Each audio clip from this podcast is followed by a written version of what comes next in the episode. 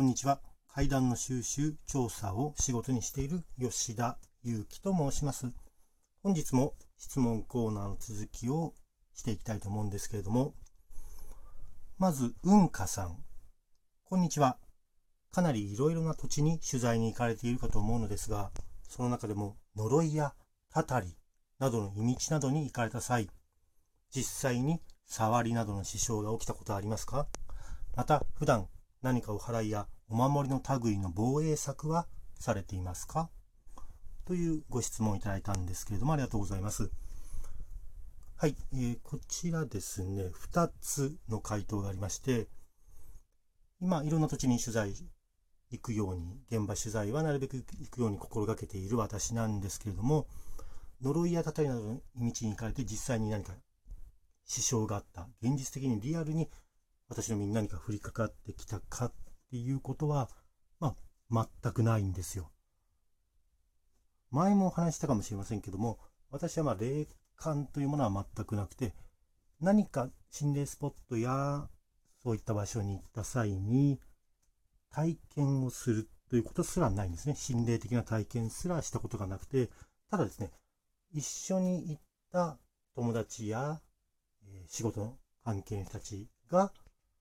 体験すること、これはあるんですよ。例えば5人で変な場所に行って、4人はしっかりそういった心霊体験をしているのに、なぜか私だけそういった体験しないっていうパターンが結構多くて、ま、例えば埼玉県の廃村の話であったり、深夜0時を過ぎた吉原での話だったり、いろいろなエピソードがあるんですが、それはまた今後更新していくかもしれません。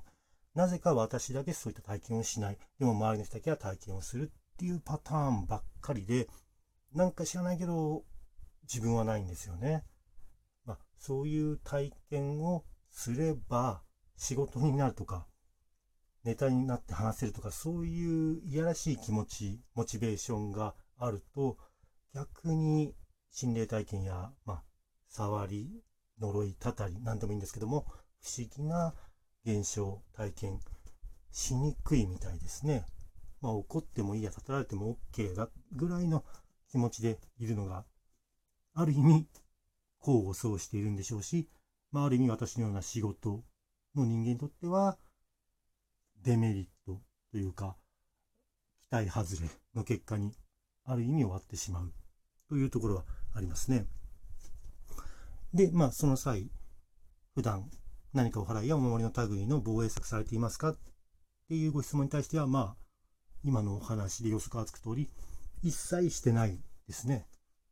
清めのお塩とかお守りとか、そういう簡単なものすら持っていったことはないですし、お払いもしてもらったことはないですね。まあ、仕事で記事を書くためになんか特殊なお払いとか儀式とかを取材したことはありますけど、その取材の際に私も実際に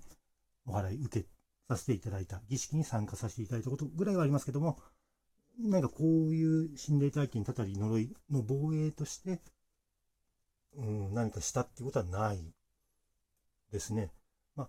戦術の通り、そういった呪いやたたりにあっても OK、まあ仕事になるから、まあ仕方ないや。まあ別にその、怪我したいとか病気になりたいってわけじゃないですよ。でも何か本当にそういう不思議な現象が異世界から私の身に降りかかってくるんだったら、それはこういう仕事をしている以上、体験しておいた方が体験しないよりも、まあいいですよね。1回や2回ぐらいだったら。という気持ちなので、防衛や防御ということはしませんね。で、あともう一つ言い添えておくと、言ってみれば、まあ、そういうスポット、土地に私の方が乗り込んでいくわけですから、別に誰に頼まれて行ったわけでもなくて、その土地の人たちに、まあ、ぜひ来てください、調査してください、お願いしますって言われて行ってるわけでもないんで、私の勝手な自分の仕事の私利私欲のために行ってるわけなので、それで防衛策を取るっていうのはちょっと虫が良すぎるんじゃないかなっていう気持ちもほんの少しだけありますね。極端な話、